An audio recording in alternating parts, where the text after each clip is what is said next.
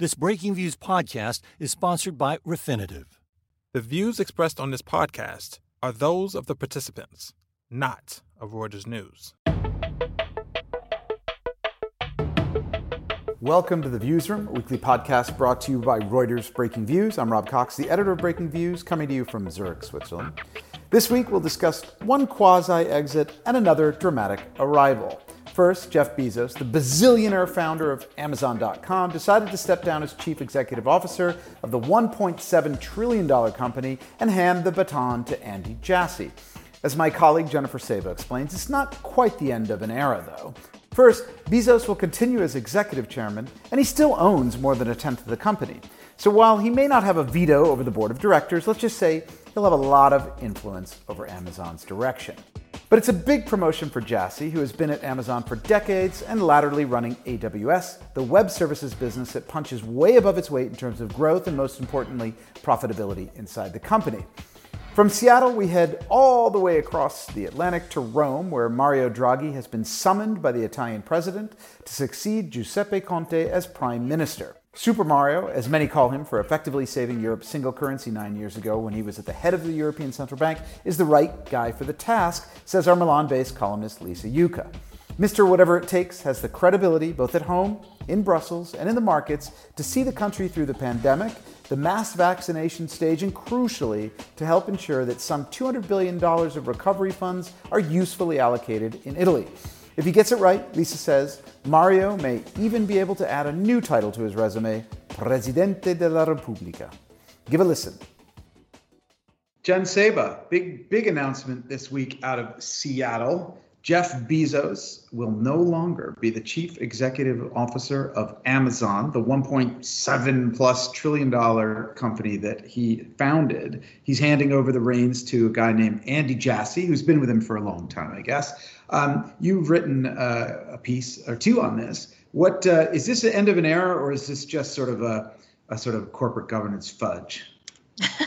Well, I mean, so it's interesting the title that he decided to um, take, which is executive chair, which suggests that he's going to be somewhat active in the company and, um, you know, guiding uh, Jassy, who is is going to be the C E O.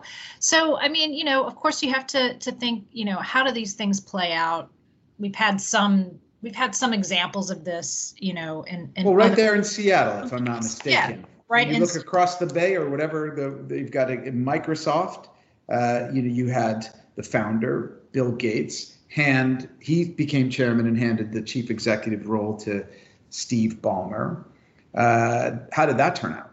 Yeah, I mean, so that was, uh, you know, probably mixed, right? I mean, so Bill Gates, you know, hands it over to, to Ballmer, and Ballmer, I mean, he goes on and makes a bunch of, you know, acquisitions, including Nokia, which was, you know, it was, it was a terrible acquisition. So, you know, his reign as C E O was sort of mixed, and, you know, he, he hung on for a really long time while Bill Gates was the chairman. So there, I there was, was that was a trick question. I knew the answer. Steve Ballmer was a bit of a disaster, wasn't he? And even though Bill Bill Gates was there in charge and you yeah. know and holding a bunch of the stock and the chairman. It wasn't until Satya Nadella, or really until our, you know, Jeff Ubben and the, the activists sort of pushed out Ballmer, who yeah. had done that terrible deal you mentioned where they bought, um, what did they buy? They bought nope. Motorola? No, Nokia. Nokia. Yeah. yeah. Yeah, Nokia's telecoms business. Then, so then that's one example. I guess it's imperfect. Another example in Seattle, of course. Are you drinking a copy, a, a, a cup of it right now? It looks like you might be yeah, drinking a cup. Of stuff. It's not st- okay. Well, but Starbucks. So Starbucks, of course, was, you know, Howard Schultz was the uh, charismatic founder, if you will, and bought it from the original founders, but really founded the company that we know as Starbucks. Um, took a break, came back, and then kind of handed over. And he's, I think, he's chairman now, still, right? He's so, uh, er, er, uh, however you say that, like the honorary chairman. Um, ah, chairman yeah. emeritus. Yeah, emeritus. That's right. So what is Andy Jassy? How is he going to manage if you've got this, you know, this giant gorilla as your chairman who owns something like fourteen percent of the stock, like two hundred thirty billion dollars, whatever, one of the richest men on the planet? Is he really going to be able to do anything without um, having to get Bezos to sign off? Yeah, I don't know. I mean, that's actually the the the, the big question, right? It's like how much, the, and this is a delicate tap dance, if you will, to, to borrow Jeff Bezos' turn of phrase. Like Bezos is going to have to both, you know, guide him and also just kind of stay out of the way and let, you know, let uh, Andy Jassy do his thing. And that's a complicated thing for a uh, man who founded a company, you know, the company twenty-seven years ago. And, you know, he's got to he's got to help him out, but also like understand that it's it's a new era, so to speak, under this uh, under this new C E O. So I think that's it's going to it's going to be interesting to see how that how that all plays out. The stock is down, I see, today after the announcement. I'm not sure that means anything. The market is generally down. What do we know about Andy Jassy? So he's he's a longtime uh, lieutenant of Jeff Bezos. He, um, you know, most recently was head of the A W S division, which has just done phenomenally well. uh, I mean, it's just it's incredible. And so that sort of begs the question of, OK, where is Amazon going to be concentrating? Because he is, you know, from the A W S division, what does this mean? Does it mean that, you know, does he, he certainly has been there long enough, but retail is still, you know, a huge part of their business. So, you know, it's going to be interesting to see what he does and, you know, the new initiatives they go after. And, you know, the other kind of thing out there is, you know, the regulators in Washington, which have been circling, you know, Amazon for a long time now. So he also has to navigate, um, you know, all of that, which is, it's going to be, it's going to be hard. But the, now, now going back to A W S, which is the sort of web services division, which is kind of interesting. You, you all, this was announced. Uh, Jeff Bezos announced that he's stepping down as C E O at the same time that they released their their fourth quarter results. Right. Um, as you wrote in the piece, um, growth in that business, A W S, growth slowed to a. to twenty-eight percent, which yeah, right. Not so bad, not let's so be bad. Honest, you know. Um, and but but it, it apparently accounted for half of the operating profits of Amazon. Is that right? Yeah, it's it's it's, it's extraordinarily profitable for them. Uh, you know, obviously because the, the retail thing is is you know they're grappling with the logistics, they're grappling with shipping costs. You know, it's great that everybody's buying stuff online, but then you've got to ramp up. You've got to hire more workers. You've got to get your warehouses in order. You have to, I mean, again, shipping costs went up sixty-seven percent in the quarter. That's mm. huge. So, you know, you see like there are big pieces of the business this guy is going to have to oversee. And, you know, I would argue that Amazon did phenomenally well during the pandemic, um, but they're going to be coming up as, you know, lockdowns ease and the vaccines roll out. People are going to start spending money in restaurants and start traveling again, and they're not just going to be in front of their computers or on their phones buying a bunch of stuff. So no, re- the revenge shopping, as I think people did call it, is is not the kind of thing you're going to do online. It is if you, yeah. you know you're going to go out and splurge by you know trying on a new pair of shoes or a hat or whatever it is. I don't know, does anybody buy hats anymore? But you know what I mean? Like, it's not, it's not that you're right. It's going to be very, more difficult. But, but, but this business is just so phenomenally, so phenomenally successful. Do you think though that Jassy will be more likely than, than not to break it up, you know, to split yeah. it off? Think, think PayPal and, and eBay, for instance. No, I think that's a that's a great question, and and it's one that I would love to explore more, because it, it could be one of two things, right? It could mean that they're setting it up for a breakup, right? In case, you know, maybe they they give that to Washington and say, hey, listen, we're going to spin this off. We're not going to be as big. Or it could mean, like Mark Zuckerberg did with Facebook, he they could be pulling it in even closer, right? And mm-hmm. you know, making it even more difficult to hive it off if need be. So I don't know, to be honest. I mean, he might be more attached to the business, arguably. arguably. Right. Yeah, I suppose that'll depend a little bit on what the big shareholder, the right. cha- executive chairman wants done, what uh, regulators, as you pointed out in your piece and, and, and previously, that, you know, there is a question mark about dominance in online retail that certainly only became more prominent as a result of the pandemic. Right. And and the A W S piece doesn't really address that, right? That's not going to that's not going to bring back all the small businesses that were, you know, put under because mm. of the pandemic and, you know, and, and Amazon getting stronger. So it'll be interesting to see what happens. And like last question, W W J B D, what will Jeff Bezos do now with all of his extra time? Well, I mean, so he said in his letter to employees, he wants to spend more time on his other projects, including, you know, his space outfit and um, and the Washington Post, which is now looking for a new editor. And so he has a lot of other things, you know, kind of cooking. Um, so it sounds like he's going to kind of concentrate on that and at the same time try and make sure he's around for big decisions that happened at Amazon. So again, he's going to have to he's going to have to do a delicate tap dance. Most people, when they when they step down from a main job, uh, they do it to, you know, spend more time um, with their family or to do, you know, fly fishing or something. Can you imagine you get to spend more time with your spaceships and your newspaper? That's not bad. Not a bad way to go. It's not a bad way to go.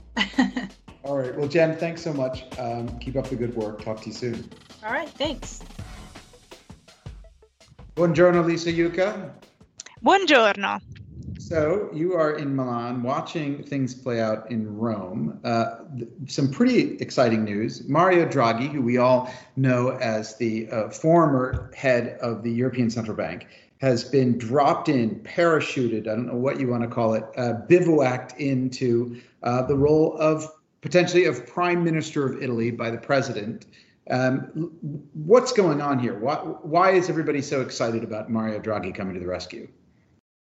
So Mario Draghi is probably one of, I mean, Italy's most high-profile figures, if not the high, most high-profile figure at the moment, you know, having been, as you said, the president of the E C B. Before that, he was the Bank of Italy governor. He was at the Treasury before that for a long time. I mean, he's really got, you know, a, a stellar career. Uh, he's an economist. I mean, it is is really well respected. And we are at a critical moment in Italy at the moment because uh, Italy has been uh, uh, basically uh, it is, there's two hundred nine billion euros of E U funds which have been earmarked for Italy, but it's quite important to figure out a plan on how to spend well this amount of money, uh, which is, by the way, jointly backed by the European Union, you know, in quite a sort of a sure.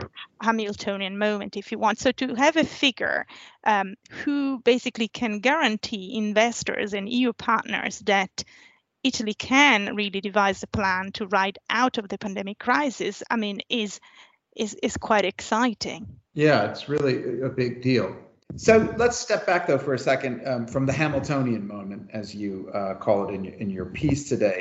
Um, it isn't just, of course, about the two hundred nine billion dollars that's coming through the recovery fund. It is also about just an in there is a there is a governing crisis. And this is now uh, uh, Giuseppe Conte was the prime minister, had two terms, um, but it was the it was how that money is being spent or will be invested, because it's sort of a once in a lifetime opportunity.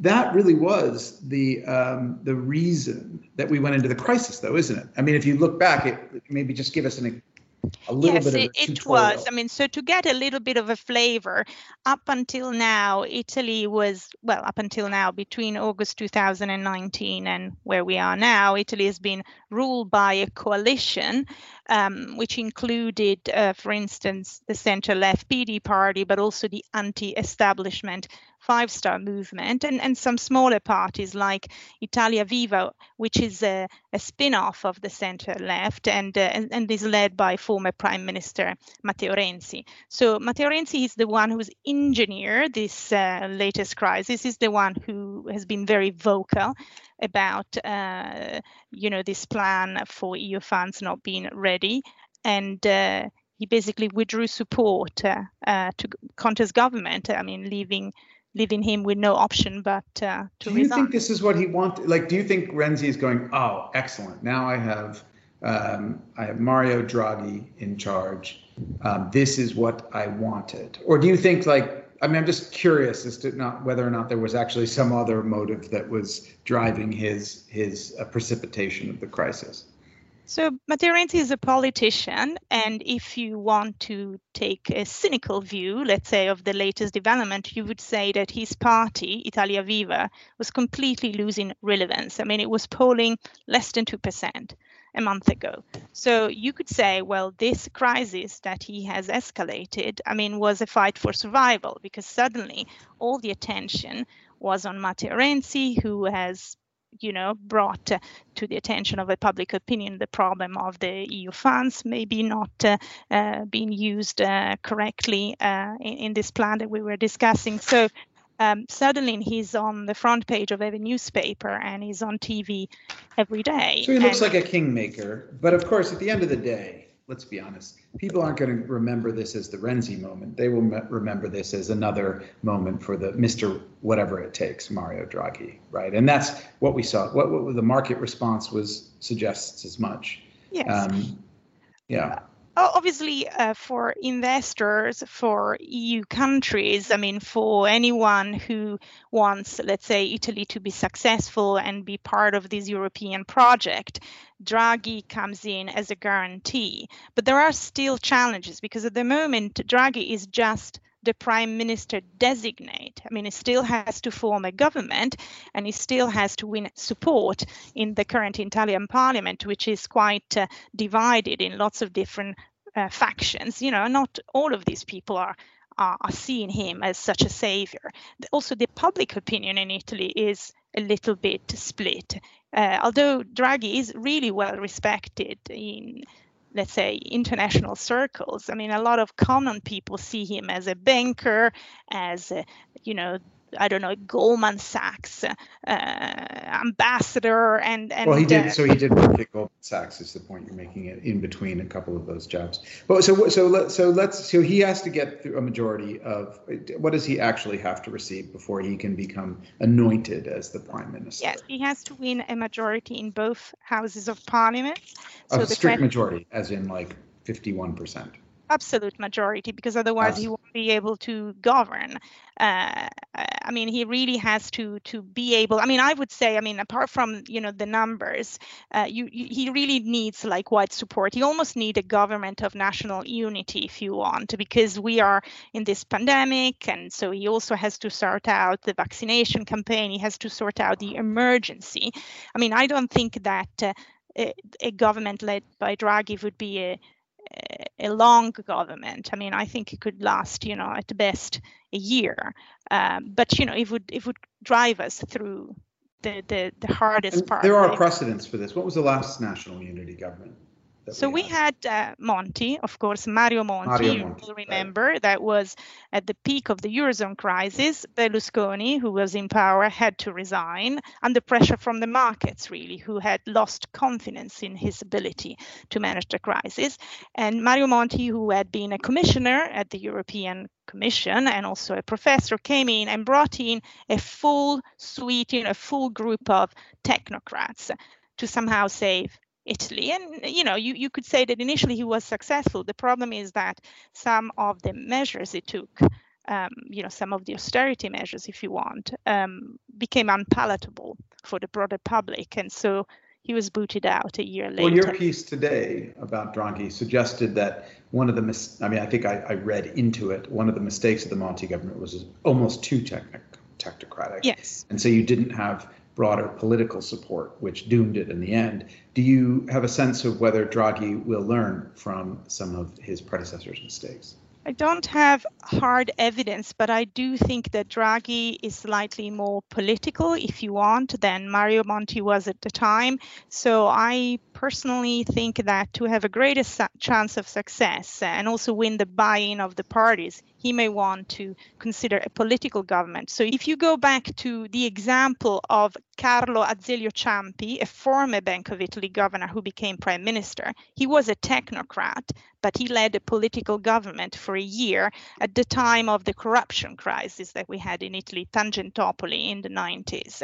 Uh, so maybe that is a better example. I mean, Ciampi also went on to become president of the Italian Republic, and this is a path that uh, may suit Draghi after this attempt as prime minister? Well, of course, one of the, the other things you point out about Monti is, while he wasn't a politician, he did actually try to create a political party when he was uh, the prime minister, which may, I mean, in a sense, there was no, in, there was a, a, a disincentive for the existing parties to work with him. And I don't think, we, we won't see that from, from Draghi, will we? I would be very surprised, also because, as I was mentioning, I think the big prize for Draghi um, would really be to become president of the Italian Republic. That is more than a ceremonial figure, because I mean uh, it, it's a it's a figure that somehow protects the constitutions and would guarantee the E U remains a pro-E U country in the eyes of uh, um, our partners. So and that but that's and that's uh, Mattarella. So what's his name? Sergio Mattarella is the president now. Yes, he's his the term